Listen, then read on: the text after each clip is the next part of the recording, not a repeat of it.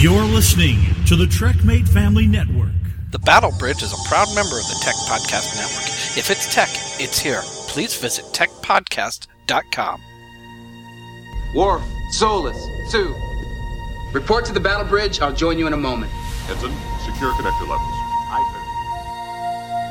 say. Crusher, Cartano, Gleason, report to the battle bridge. Mr. Data, Mr. Worf, I have a special mission for you. Note in ship's log that at this start time, I'm transferring command to the battle bridge.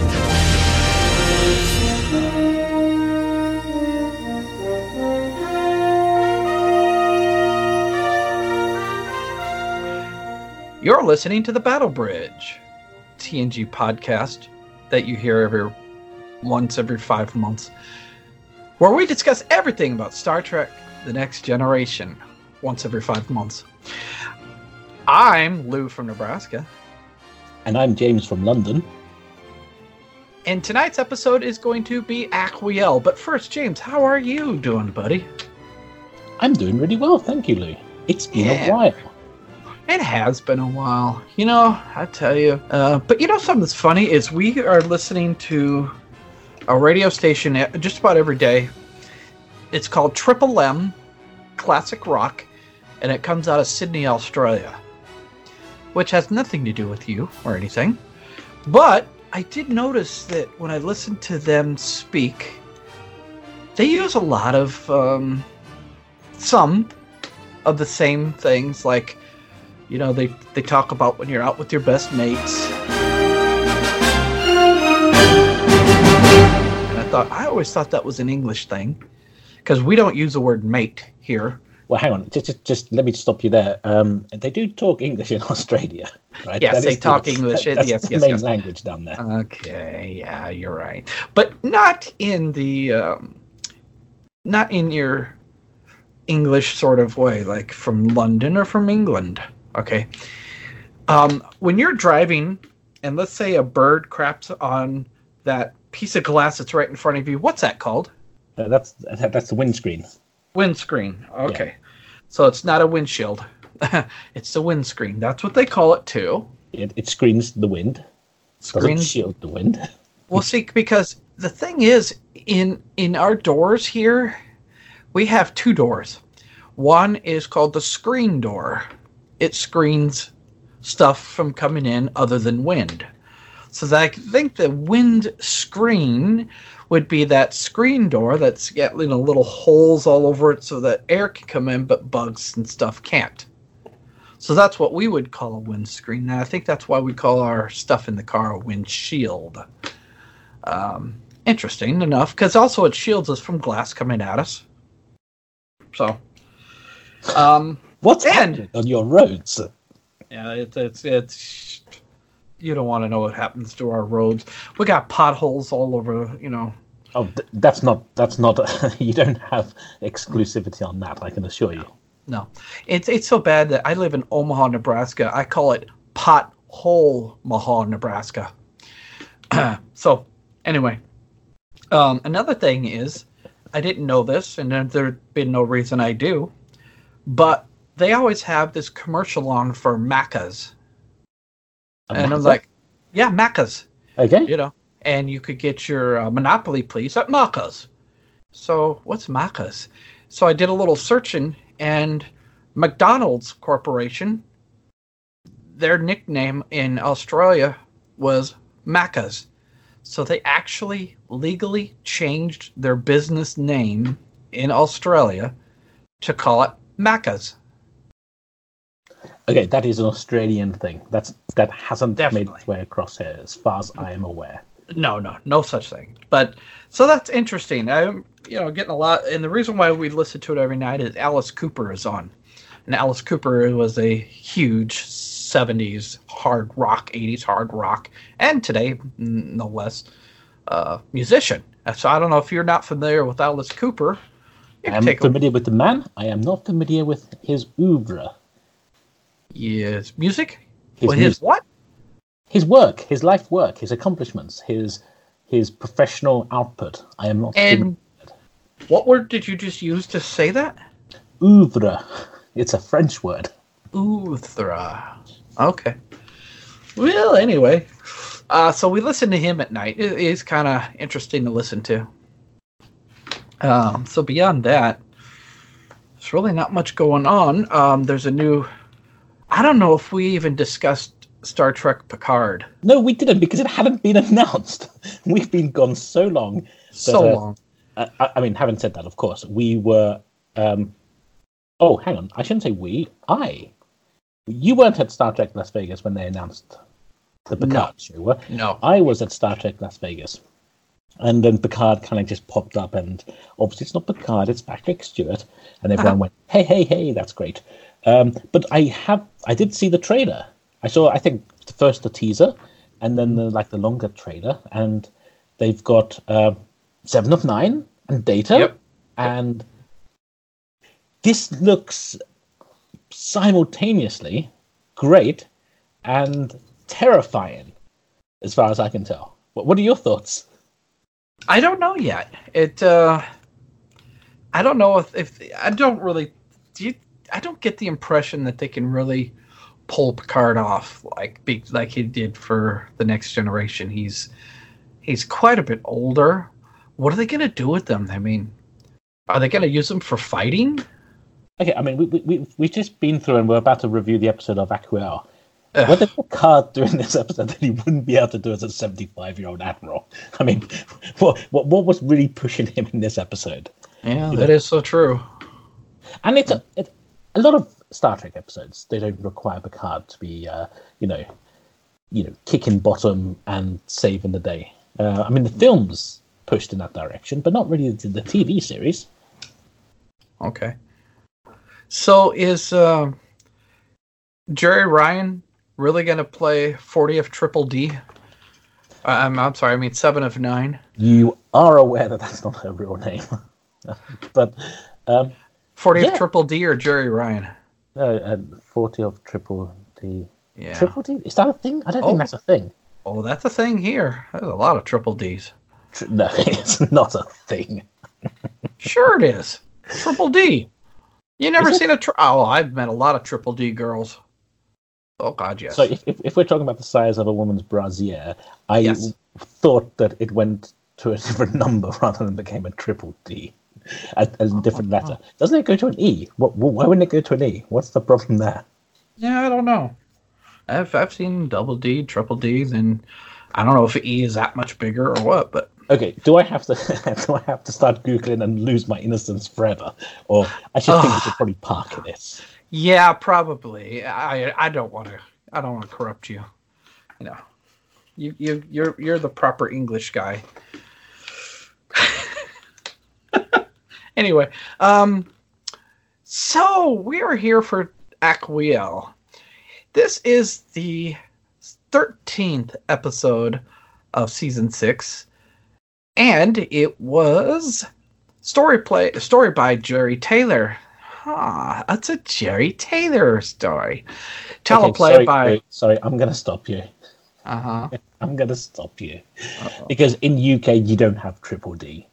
Um, we Ah. we go down to what's known as an E, and then an F, and etc. etc. And apparently, according to this thing I found on Google, which is a horrendous statement to start, Hmm. uh, is you guys go to like two D, three D, four D, five D, six D, seven D, eight D, etc. etc. Mm-hmm. That's that's ludicrous.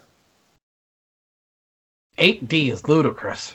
Huh? But uh, yeah, okay, abs- so so we, we, we carry on different you know we, we come carry on a different numbering system. So it's uh yeah we, we decided that we didn't go uh, uh didn't just keep adding the D's. Okay, now I understand what you mean. so good that we got that cleared up. Pretty soon, this is going to be a Howard Stern show. No, I'll never get naked girls to come in here in this in the studio with me, so I can forget that one. Um. Oh, hey. Speaking of which, this was done by story by Jeri Taylor, and teleplay by Brannon Braga and Ronald D. Moore, directed by Cliff the Bolian Bull. And I gotta be honest, that I'm not gonna be honest just yet. Let's see, guest stars Renee Jones as Aquiel, U- Uhnari, Wayne Grace as Torak. We have Reg Cathey as Morag, and Majel Barrett as the voice of the computer, the computer voice. What do we think about this episode? I don't know. Should we start on a positive note or end the end our initial thoughts on a positive note? Which do you No, end, prefer? end, end on a positive. End on a positive. Okay. I want to I want to nominate at least one oh, wait a second, hold on. I gotta find something.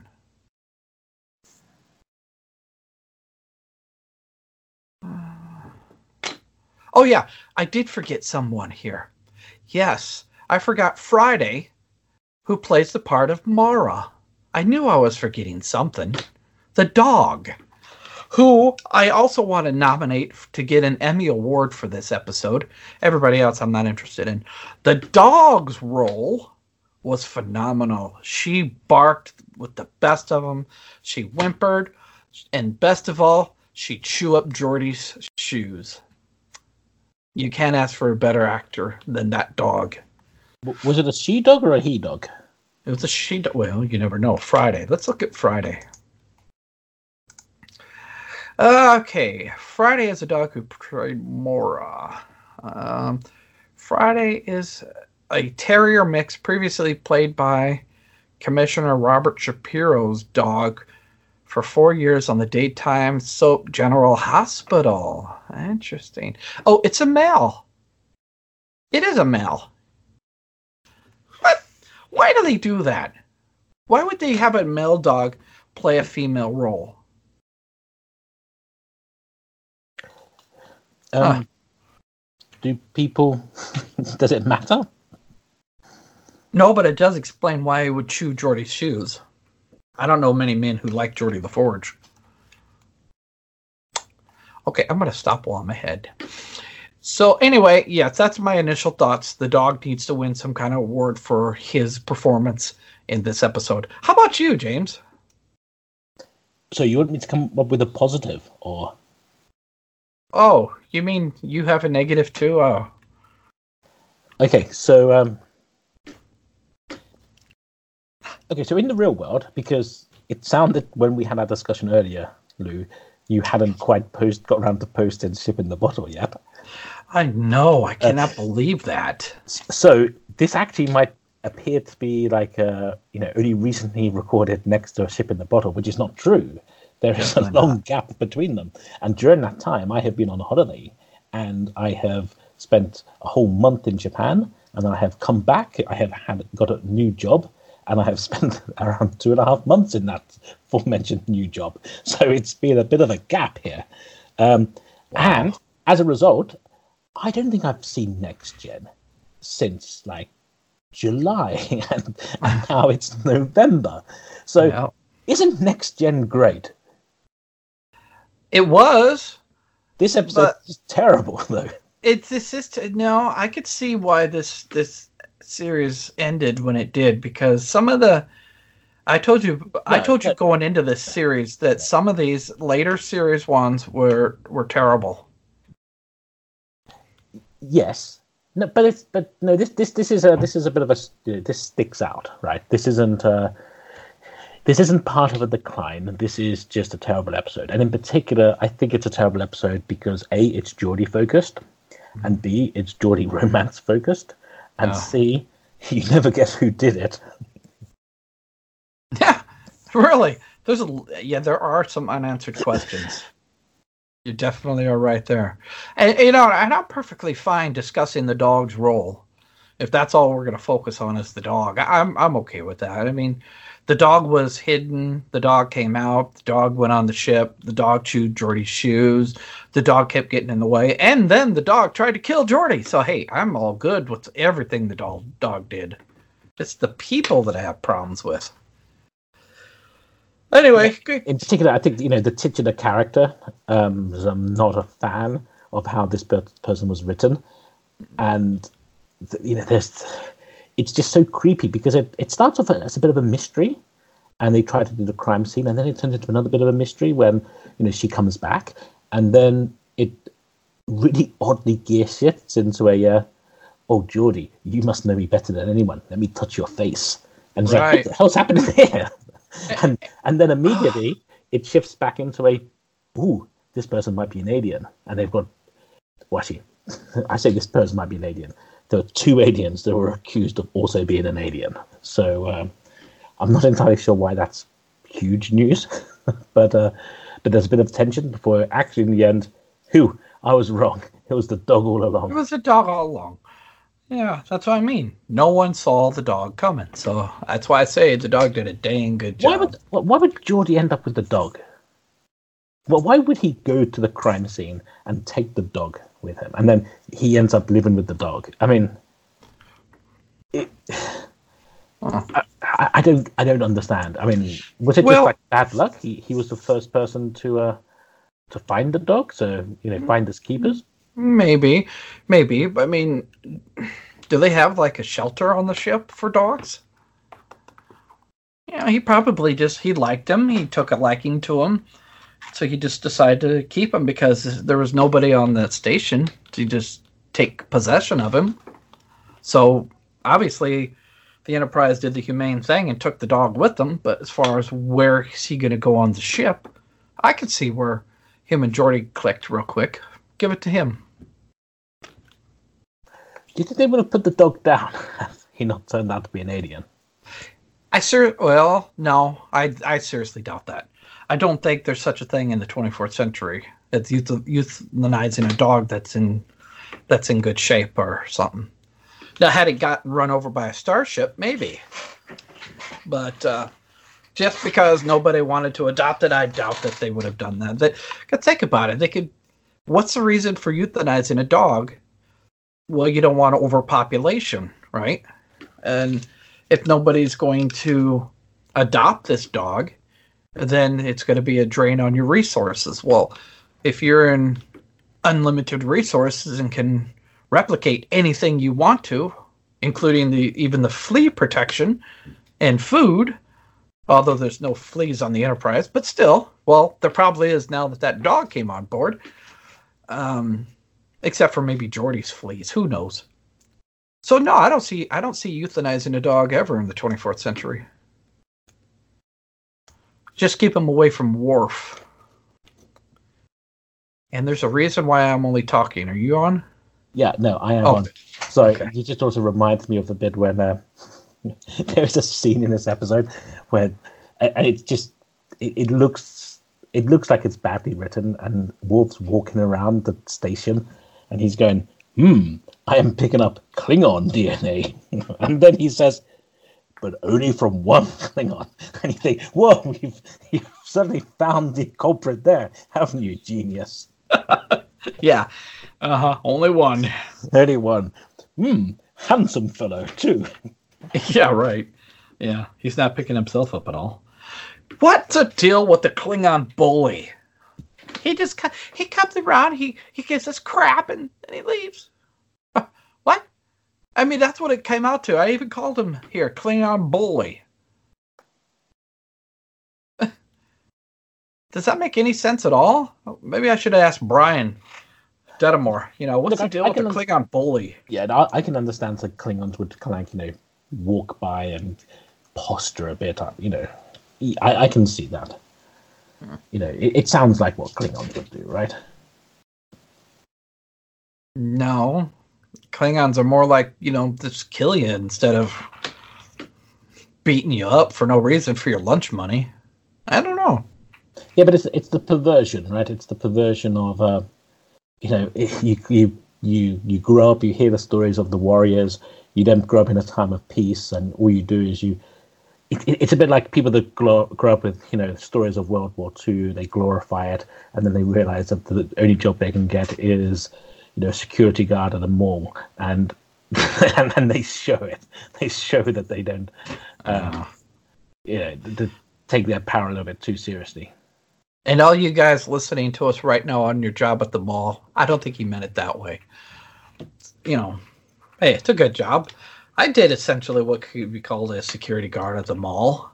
No, hang on. The, But- the only question you have to ask yourself, if, if if people think, "Am I talking about me?" is that Are you a little Hitler? If you are, I'm talking about you. Yes. It, it doesn't matter Yes. about which job you have. You And got any that kind right. Of, any kind of abuse of, you know, the, you know, either significant or minor power you're given, is really what I'm referring to here. Definitely. Okay, so anyway, um, let's see. We're at a communications array number forty-seven, uh, and it would appear that no one is home. Not only that, they left the radio playing. Well, you know the communications thing, because there's a lot of noise coming from a loose panel, or actually, it's pooch. Pooch. Look, so why would the why would the why would the uh, communication things be playing? Oh, that's all the well, it's a communications array. They're supposed to receive and send out. So Well, that's well, a question you, you there. Think they receive and they send it out in like audio form. I mean, communication rays these days aren't going to be picking up sound waves and then sending sound waves on, right? It's all going to be digitized. Yeah, what is their job exactly? Is it to listen to these things and send it to the right place, or just in case the communications array breaks down? I mean, honestly, I don't think they really have a job. I think it's a little bit of a, you know, what kind of job could possibly require two people to be sitting there, and that you couldn't do it remotely? Hmm. Yeah, I mean, it, it's like it's it. I think it sounds like the equivalent of you physically living inside a server, because you know you need someone to go. Maybe when the communication array goes down, they need someone to go and kick it and press the reboot button. Maybe that's oh, it. oh, yeah, that could be. I mean, there's probably going to be times that you have to do maintenance on it, and if you have only one person, that person would never get any time off. So you don't just want one person. I mean, what if they get sick or die or something? Then all of a sudden the communications array is useless. But, but you know, actually, you said since you you work in it, do you work in a data center at all? No. Okay, I was gonna say because I like data centers, or data centers, or whatever you want to call it. You know why? Because they're nice and cool. They're always cool. Plus, they got the all the the fans blowing, the computers running, and then I mean, we, got- we don't really have a problem keeping things cool in this country. No, uh, no, I mean, at this not. at this precise moment, tomorrow is going to be seven degrees Celsius, which is not particularly hot. Don't know what that is in Fahrenheit. no, it isn't. Forty. and and then the data center tiles there are two by two tiles and there's some that have the holes in it you know so the air can come from the floor and keep everything cool. So i could actually get a blanket lay down on one of those tiles and go to sleep. Nice and cool.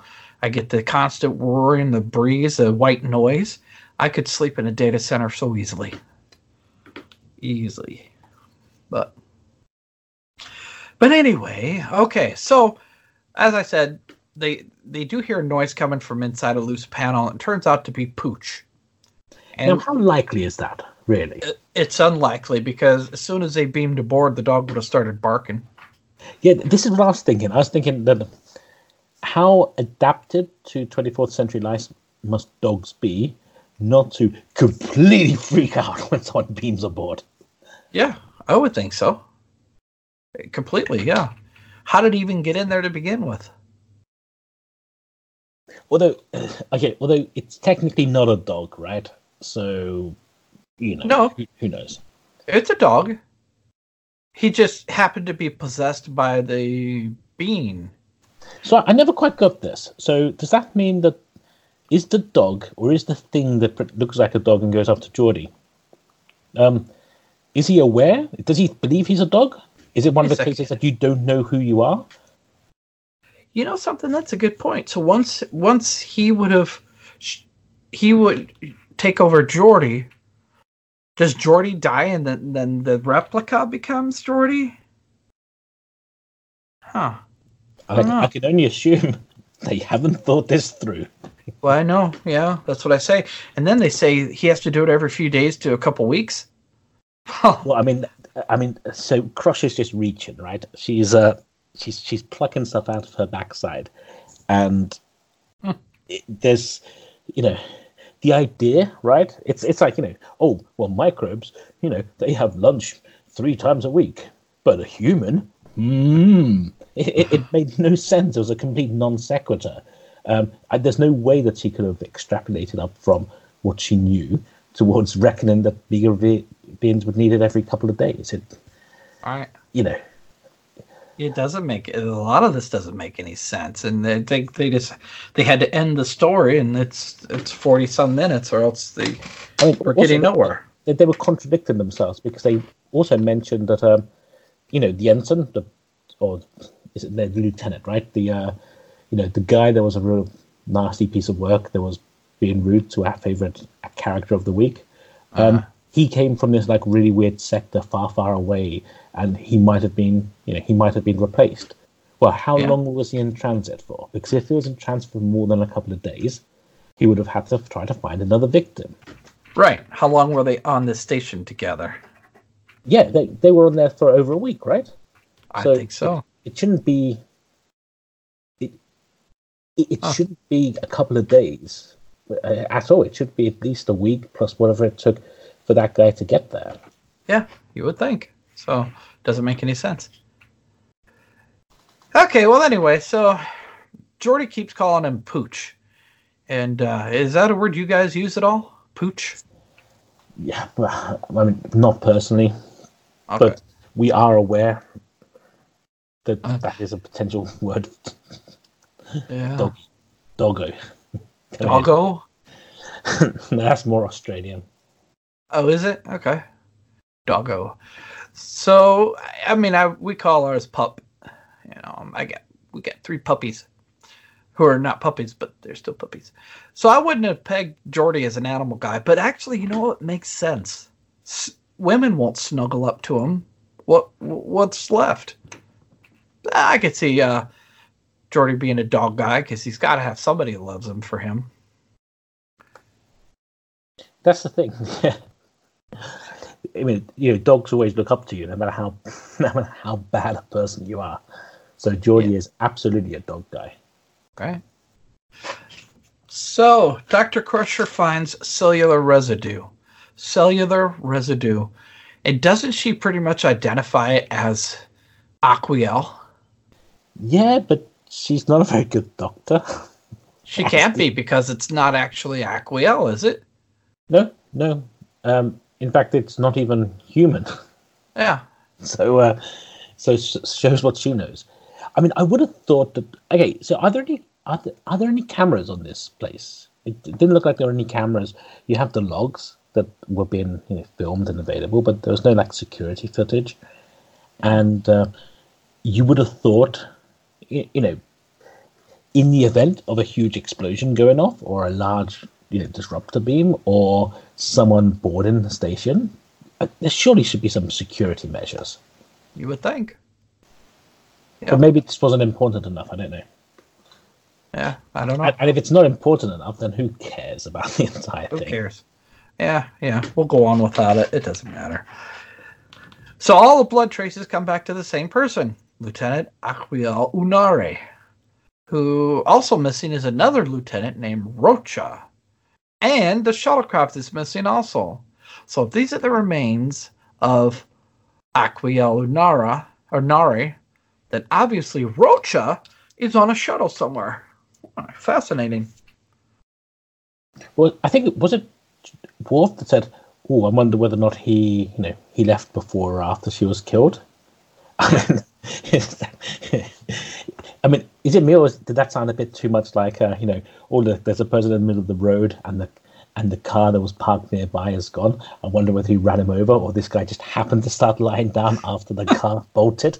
I mean, I don't know what the options here were. Yeah, yeah. Excuse me. Yeah, I'm not sure that this is up to Star Trek snuff here. But Geordi's checking the station logs, uh, but he he has to fix them. To fix them. So we're going to work on those station logs. But in the meantime, what was the deal with the 24th century dog bone? When that dog bit into the bone, it almost sounded like glass. Good, healthy, gr- healthy glass.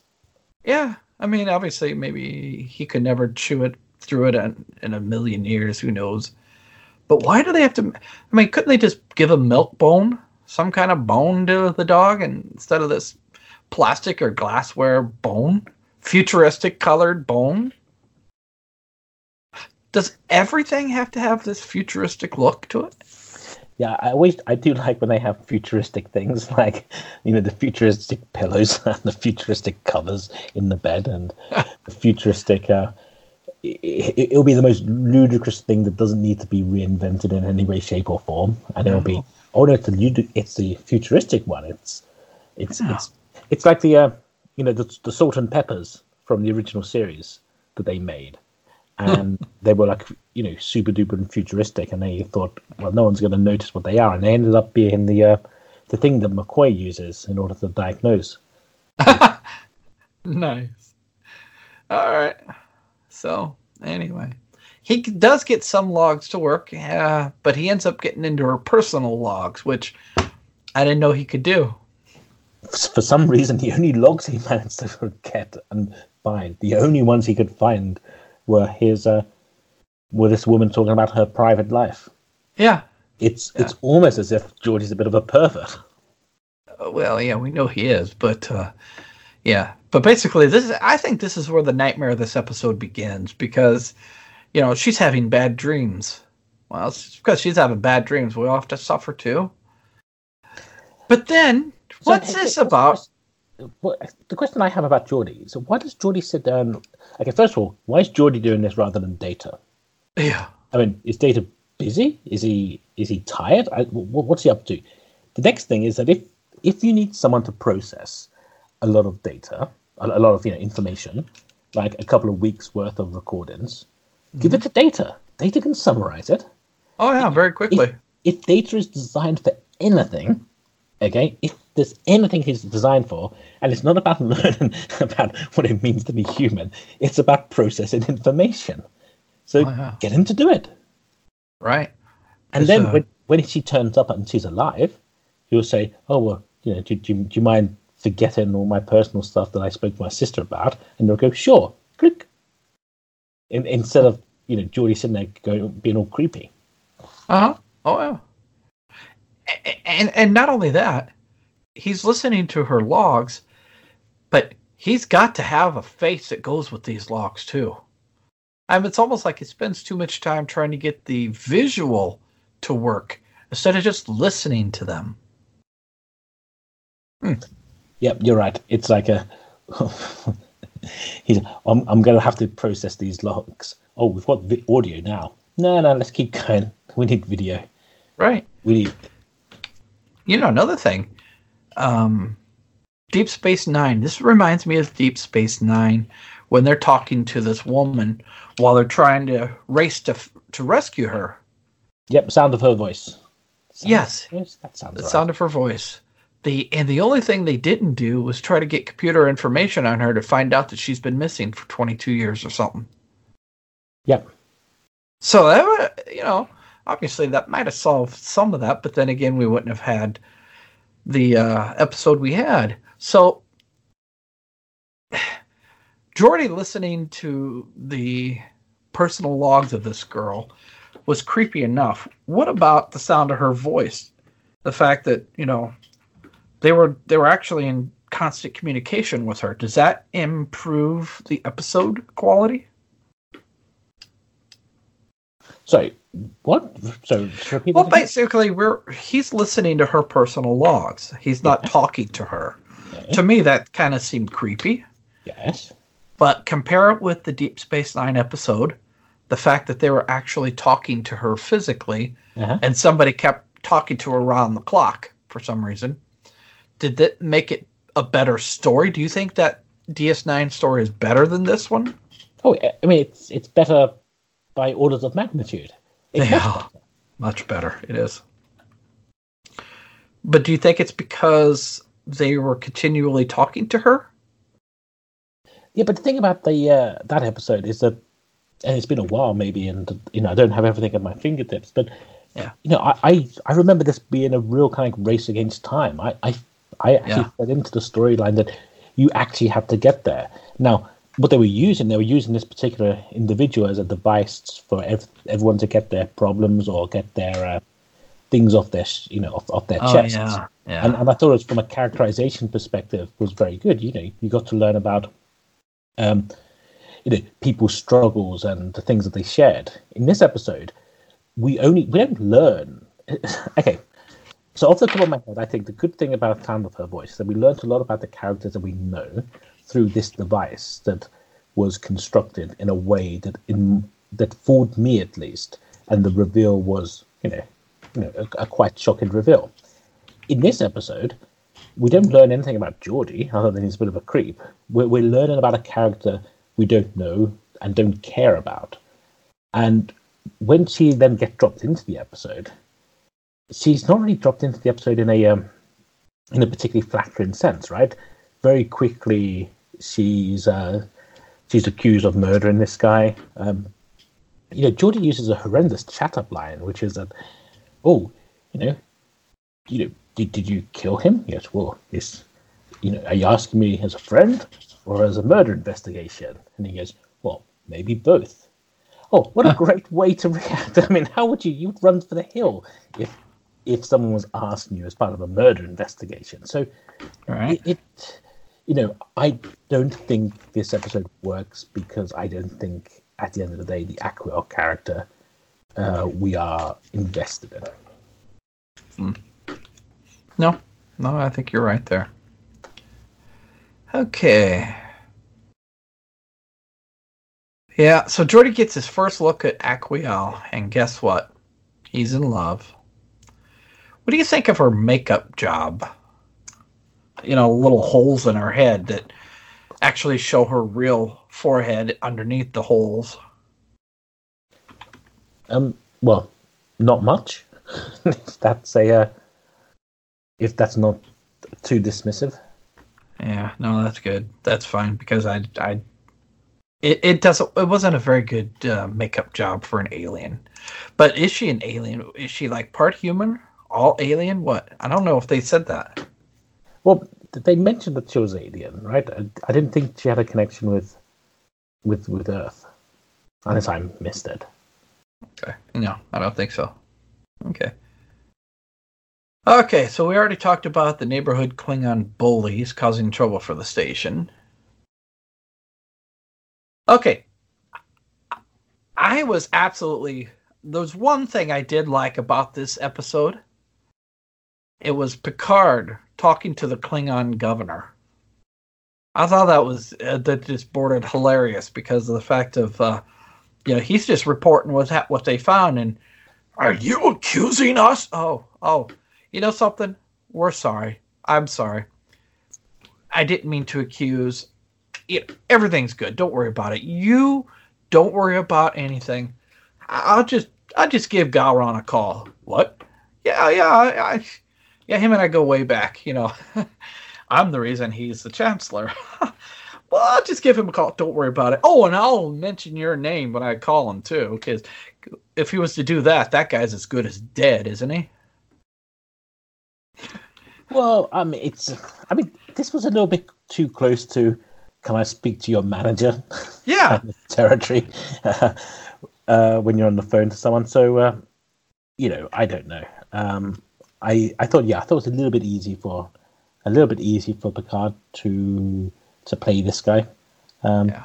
But uh, yeah, but this was really all that Picard did in the episode, right? This and then he met up with him a little bit later on. Yeah.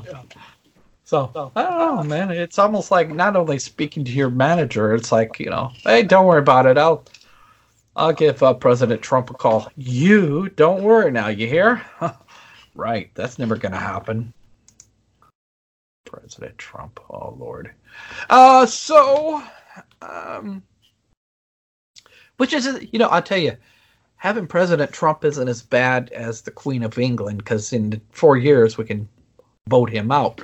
What do you guys do with her? You, hang on, you guys are voting next year.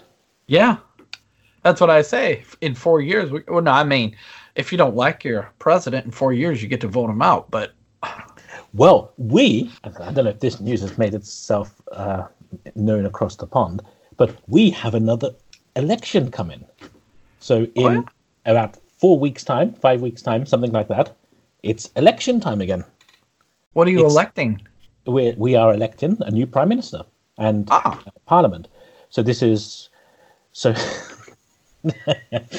yeah, so it's really quite funny if you think about it for any length of time. Um, so we generally have we used to have elections every four years. That's generally how it used to work. But then they changed the rules and they decided that they would have them every five years.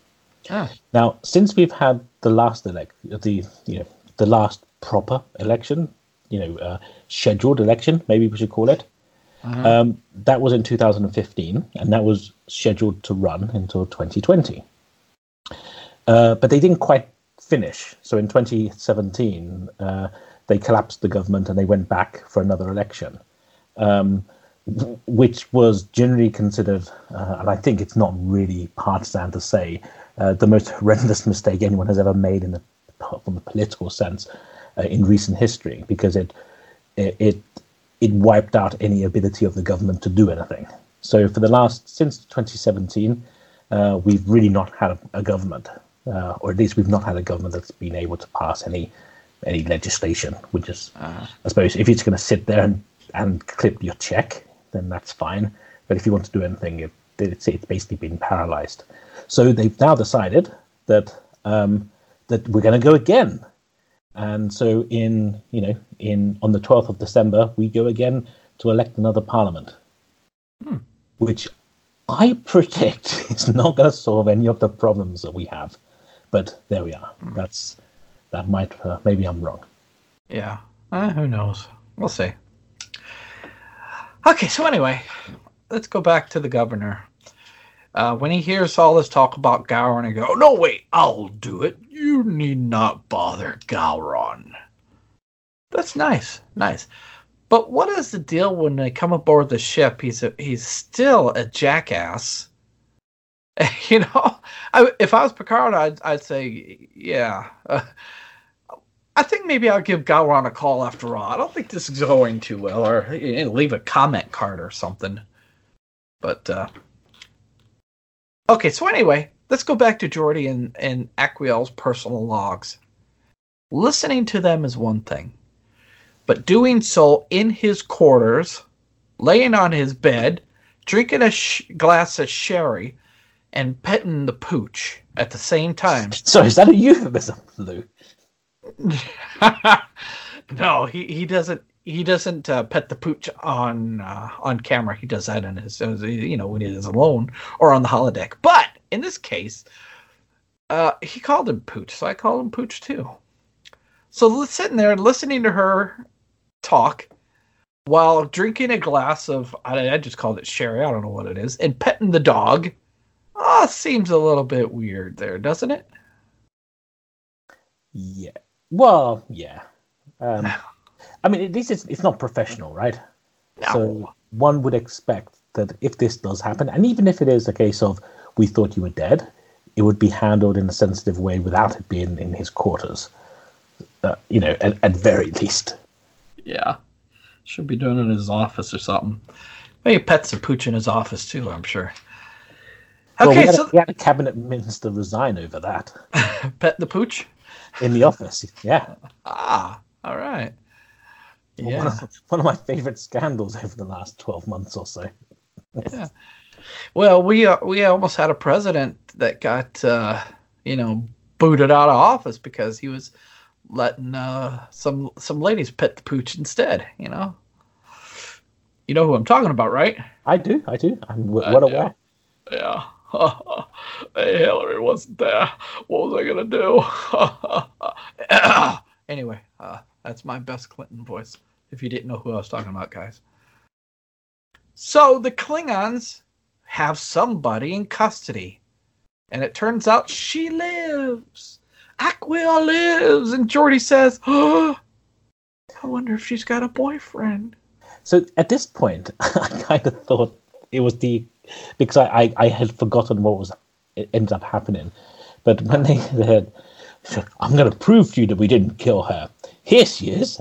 And my mind just went, "Oh, so you kidnapped her instead?" You kidnapped her instead. so it's it's like just officer, officer. I, I didn't kill this person in the street. I merely mugged him afterwards. It's, it's still not a good thing to admit, right? No, no. You know, but they didn't ask that question. Why is she in your custody? Okay. anyway, so Worf calls the Klingon governor uh, a Lobivos. I don't know what Lobivos means. Does it mean sexy beast? Probably not. no, I guess not. No. And the dog's name is Maura. As we figured that out. Yeah. Maura. So he, Geordi and Aquiel, obviously, you know, wasn't the right time to interrogate her or debrief her. Instead, they go on their first date to 10 forward. Yeah, they kind of they do explain it by saying that uh, this person's been alone for too long, and you know is not suffering any trauma in any sense of the word, and really really wants to go out and go and have a party. So please take me out. But I don't buy it. No. You know what it really was? Gone. Geordi's chance to show her off. Yeah, that's right, bitches. See what you missed out on? Uh, she's with me. See? All those girls that Geordi's hit on in the ship, they all said no, no, no. Even Chrissy, Christy, although they do date for a while. But, yep, she's with me, guys. that's why he went to such a uh, public place. Somebody proved me wrong. but a bit odd. And and yeah, this is this is the part where it's just very clear that um, um when she finds out that he's actually been uh you know snooping on her, Yeah. she turns so quickly. Oh, yeah. It's like uh, what you did that? Well, that's not appropriate. Yeah, You that's think- not right. Think I'm complicated? I mean, my goodness me. Yeah, but you have to understand, we thought you were murdered. okay. I mean, maybe they could have he could have done a search. You know, instead of listening to all her innermost thoughts, did some kind of search. Give me uh things that say murder, um, hatred, or I want to kill him, or something like that. Yeah, absolutely. So Riker looks into their histories, into their personnel files, and uh, for both Aquiel and her and Rocha, her boss, and the clear the record clearly states that Rocha walked on water. He was the perfect model officer, and uh, Aquiel, ah, no, not so much. She's had some troubles in her past. Yeah. Okay. So she killed him. That's what they they're trying to gun at. Is obviously she killed him. I mean, because even they find that Geordi hits her with information that she lied on. Well, I I didn't want to say anything because oh yeah yeah okay here we go. So that's what they're trying to get in our mind that she had to have murdered him. That's his remains. And then she left on the shuttle. Yep which is actually true, isn't it?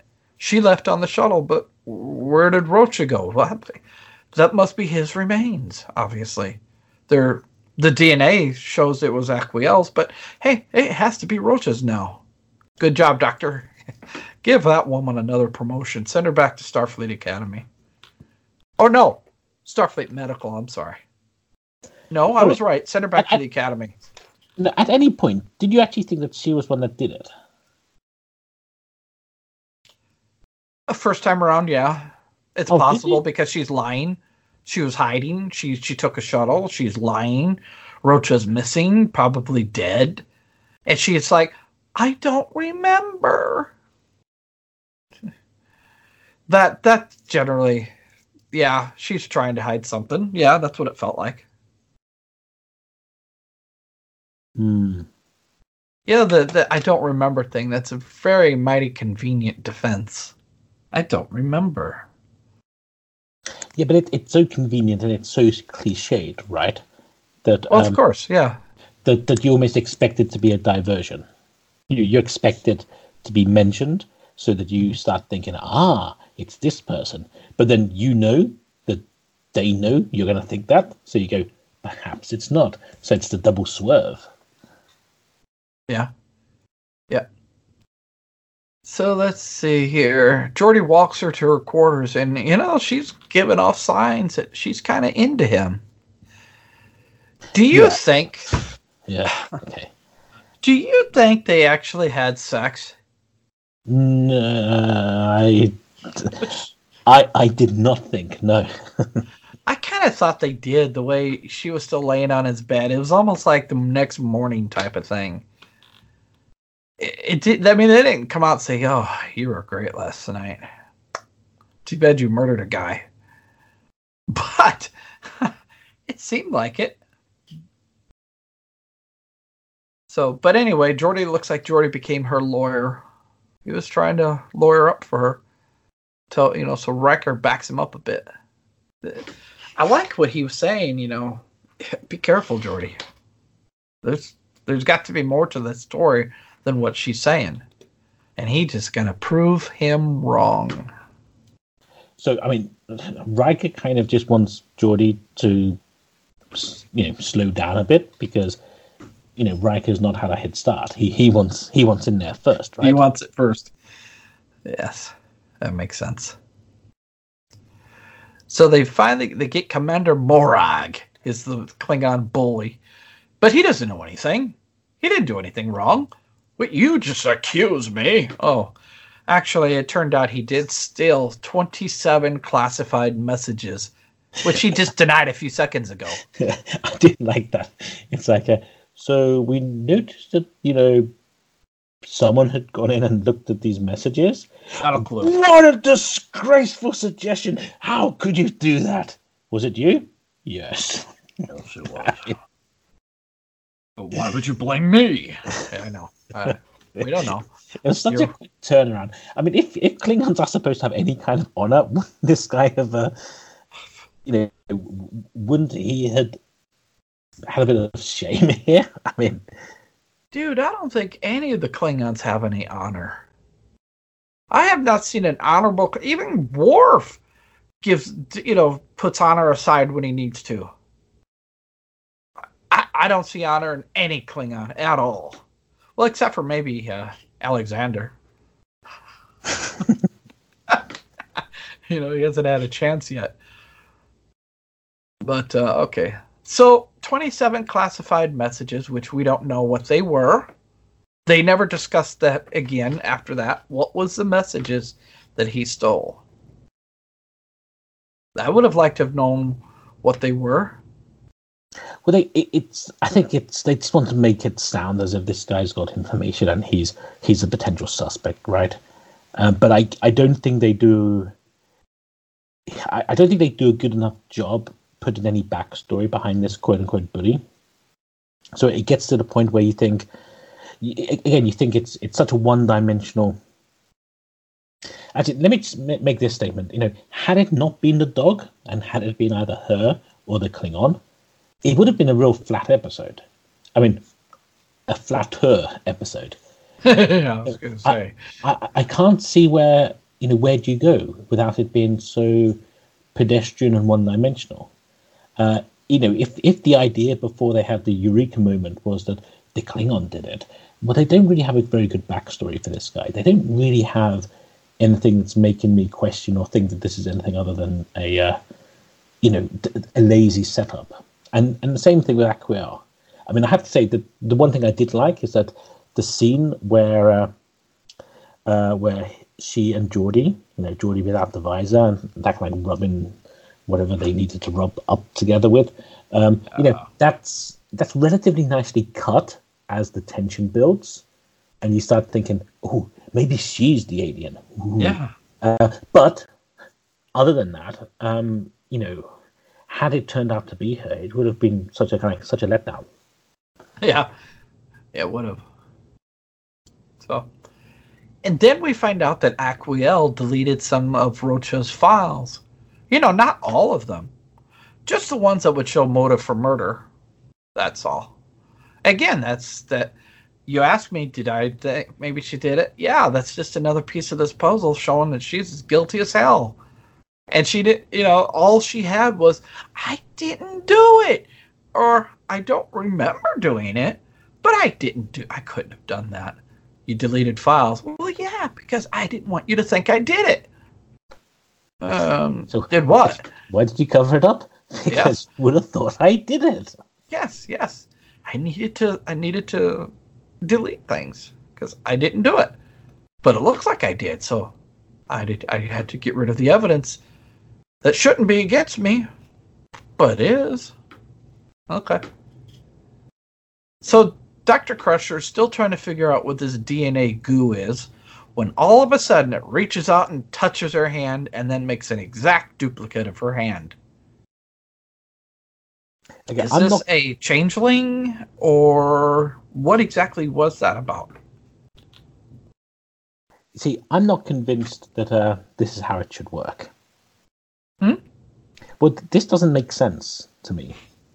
Um, you know, just because you copy someone's DNA doesn't mean you copy their fingernails and stuff. So I just didn't quite get the mechanism under which this thing would clone someone and produce, you know, a spare hand, a spare hand for, for Crush if she ever needs one. What do you think she did with those with that spare hand? Kept in her back pocket just in case she uh, accidentally lost hers. Could have, yeah, maybe. Or maybe, yeah, maybe she touched other things and it made more parts of her. and She's got spare parts forever. Who knows? Okay, so we're back to Geordi and his quarters. And I still believe they had sex. But anyway, she has a way that they can be more intimate to create a stronger emotional link. And she wants to do him. She wants to do him. She wants to do this with him. Yeah, so know how she, mentioned it? Um, I don't you remember the Wounded, but you know the good old Cardassian drink of Kanar? They used, to, yeah. they used to refer to it as Kanar. And she's saying that, hey, I've got some Kanar here. It will help us become more intimate. And I'm thinking, I bet a few of O'Brien's friends got a bit more intimate after some Kanar. after some Kanar. And he goes along with it. So this girl is a prime suspect in a murder, Mm-hmm. And Wait, she wants you- to create a stronger emotional link with him. You, you, you take what you're given, right, Lou? Uh, yeah, I guess maybe he he wasn't thinking with his correct visor. He was thinking with the wrong visor. He might have visors on other parts of him too. Who knows? uh, but still, it sounds like a terrible idea. So with Geordi, right? There's no Yeah. reason why his visor is where it is. He could just have like an, instead of a visor around his eyes because he's blind, the, the visor is just a sensor to pick up optical signals and you know the the, the rest of the uh, you know EM spectrum. So Yeah. he, he could he could wear a hat and have like a satellite dish. There's no reason why he has to have a it across his eyes. That's true. Because it does give him headaches, if I remember. Well, that's okay. So there is a need for him to have a connection to the part of the brain that processes the signal. Yeah. So he needs to get it into the, you know, he needs to get it into the right hole of the brain. But they could have designed Geordi so then instead of a visor, he just had a hat with a, a hat with a screen on. Yeah. I actually think that would have been better. Uh, I'm now I've realised that I'm that I've really sorted this out. Or how about some uh, funky sunglasses? He could be wearing sunglasses all day. He could. I'm sure uh, LeVar Burton would have liked that rather than having this thing in front of his eyes. But uh, okay, so so they're about to have an emotional link connected, but first you have to take off your visor. That way you don't see what's coming. That's what I got. I thought she was going to do something to him. Well, she was going to do something to him. What? Because it got it, it, it got interrupted. So now we know she's not really a murderer. Well, they don't know that because they take her into custody. Well, I, well, they were just getting down to Nookie, though, right? That's that's what it was. What? Lakanuki? Nookie, Nookie. Oh, well, so that's what it was.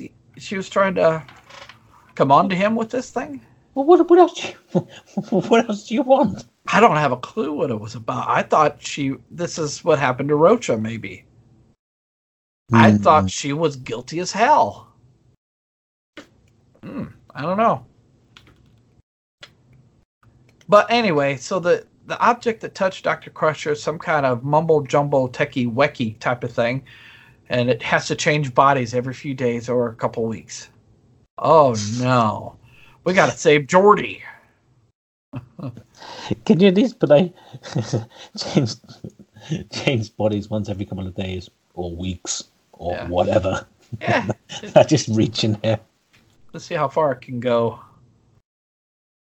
Yep, but you know he couldn't get. He tried to get uh, Aquiel, but she resisted and fought him off and ran away. And then she couldn't take her dog with her, so he turned on the dog. That bastard, bastard. I like dogs. You don't mess with dogs. so anyway, so Riker jumps in and stops her from possessing Geordi's mind or something like that. We don't really know what it was that they were going to do. And he takes her away.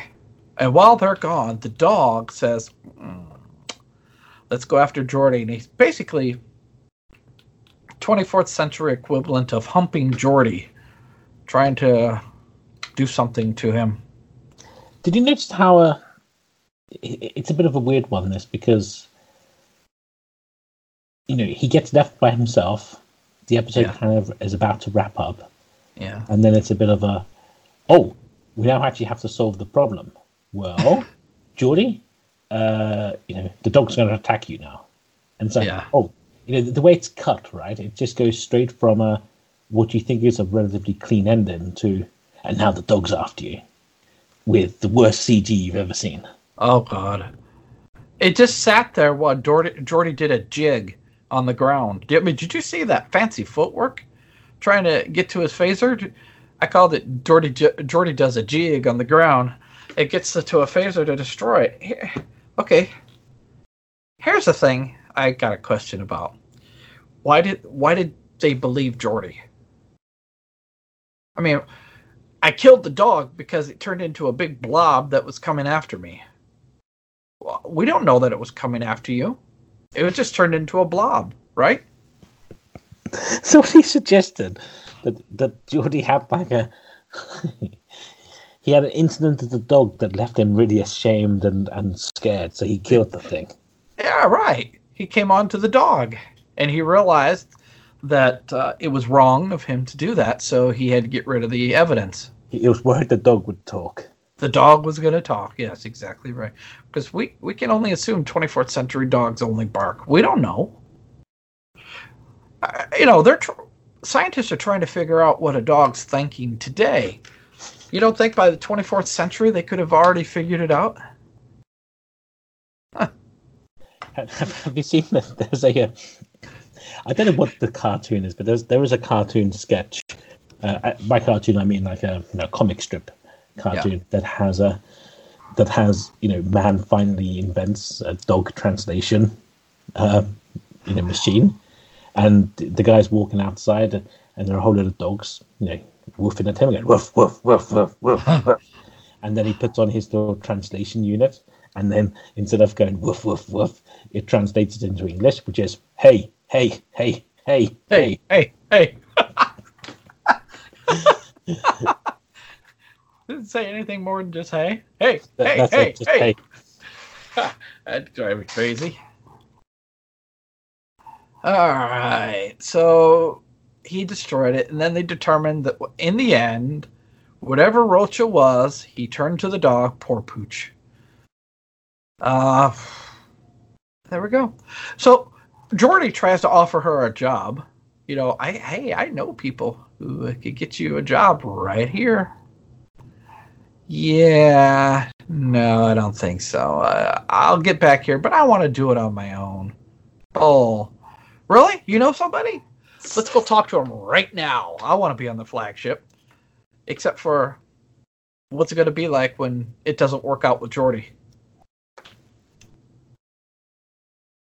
Because you know it's not going to work out with Geordi. So, what happens when the, the relationship doesn't work out? Does she leave the ship or does he? We already dealt with Picard, right? Yeah, I mean Picard did a. he, he, he, it hasn't happened yet, right? It comes later. Um, but I, I don't know. I think that I think as soon as this person would have joined the crew, she would have um, traded Jord- Geordi upwards. I would have thought. She's not hanging around with Geordi. Oh yeah, you're right. Jor- Um, hold on. It's going to be. It doesn't come. Oh, lessons. That's right. That doesn't come up till later. For some reason, I thought we had already passed it. Okay. You're right. Never mind what I said. Because, uh, you know, we don't want to get ahead. Yeah, we got Karen McDuff coming on for that one. Okay.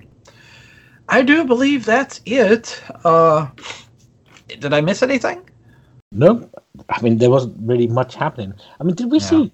Did we see Data? Did we see Troi in this episode? I don't think so.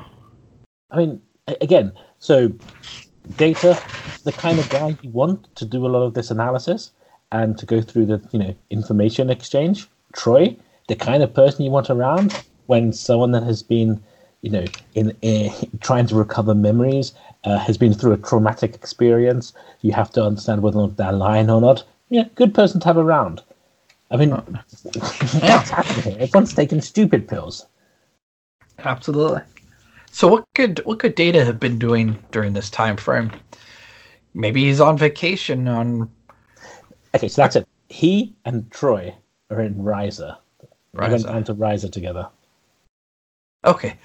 Let's say let's say Data wanted to have a good time with the somebody.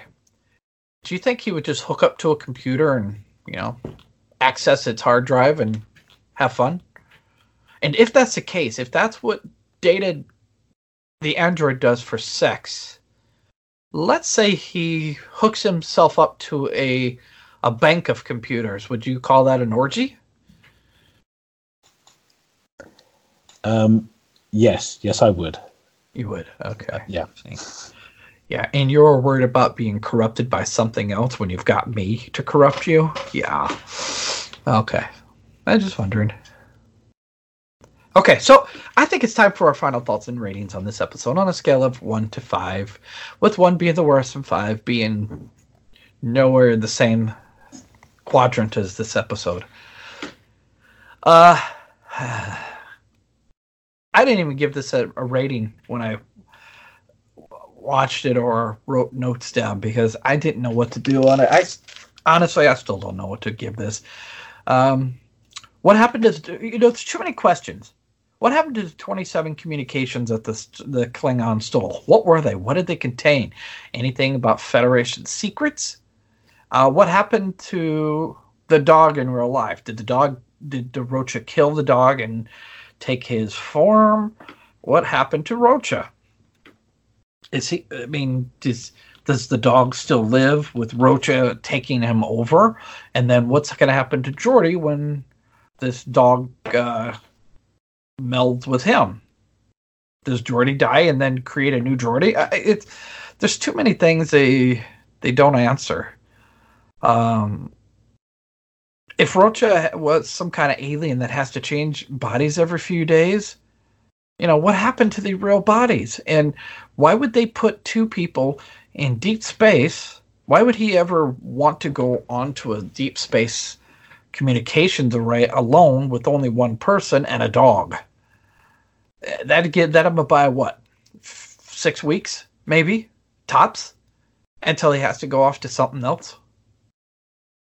That uh, she can't remember what happened why can't she remember what happened? To me, I thought that was all a lie. But since it's not a lie and she didn't do it, what is she missing that she can't remember that may or may not have happened? Um, there's just so so many things about this episode I can't stand. I, I didn't like the voyeur nature of Geordi listening to her every thought. You know, does this file have anything to do with what I'm looking for? If not, let's go on to the next one.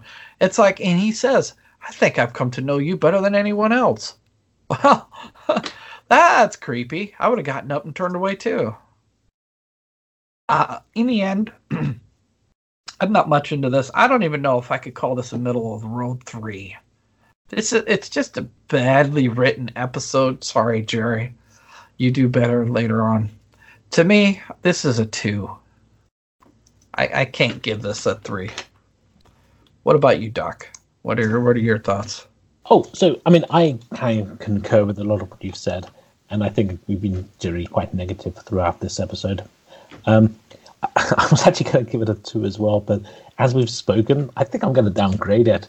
What? I mean, I, I think it's it's quite it's quite painful, right? Um, I, I don't get really what they're going for here. I, I don't like the transitions from.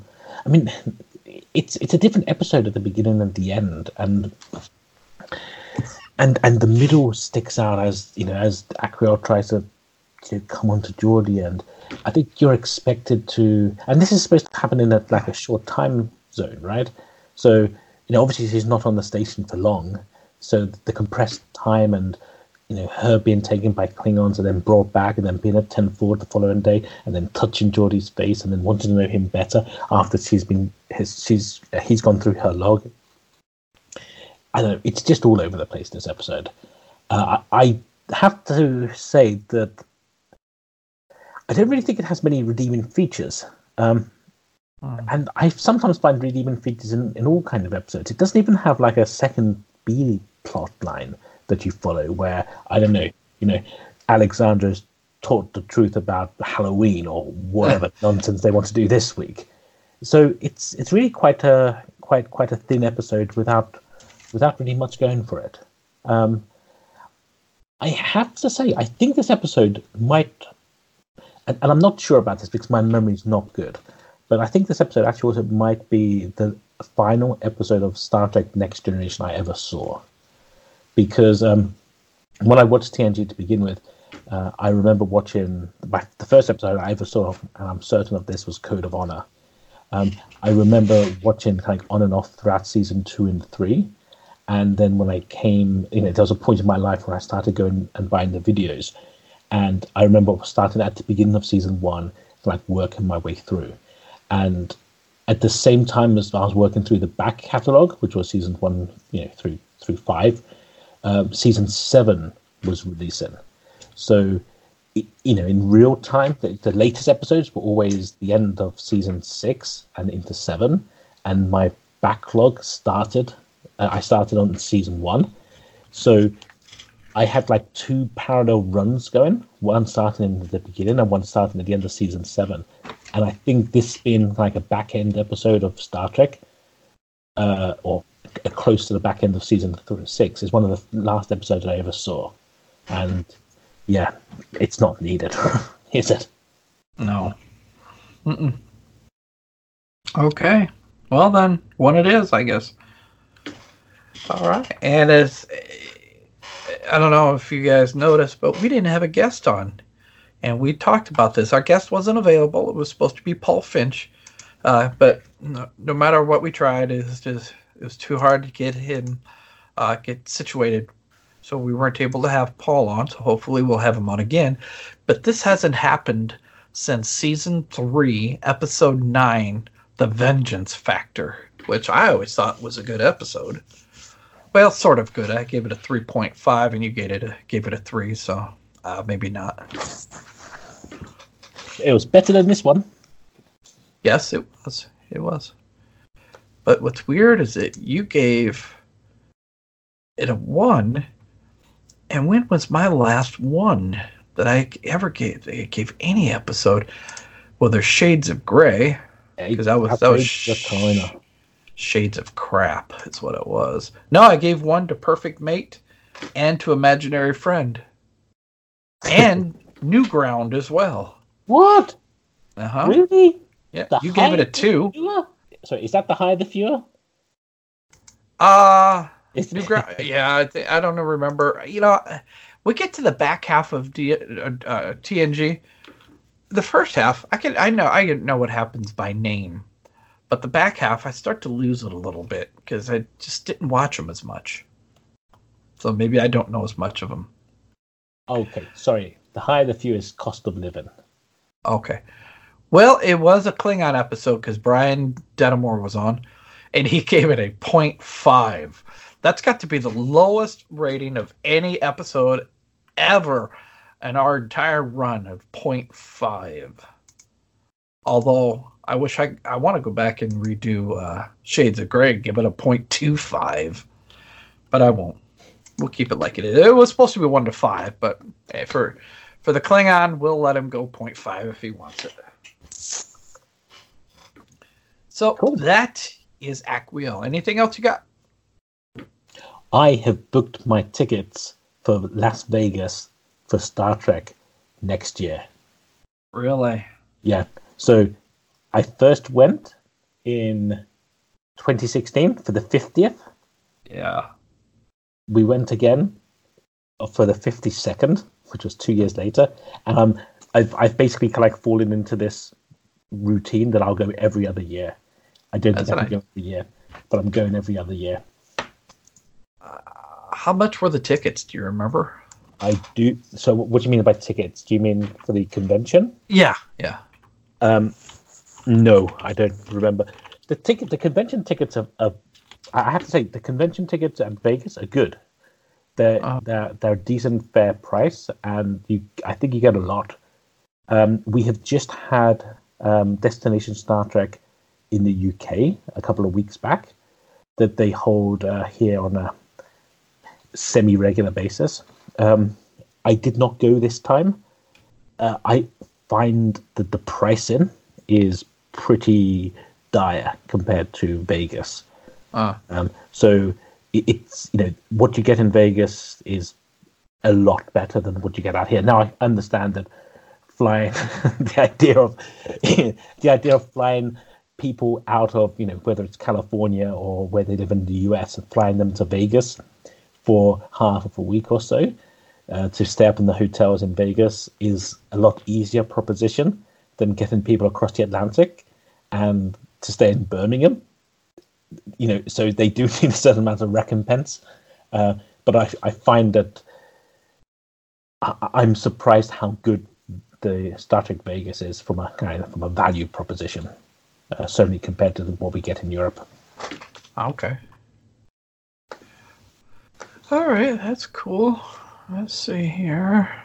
What um on the tickets? There's gold, captain's chair, copper admission, general admission, or single day. Which did you get?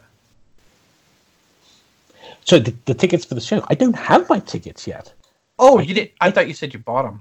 Ah, I bought my flight.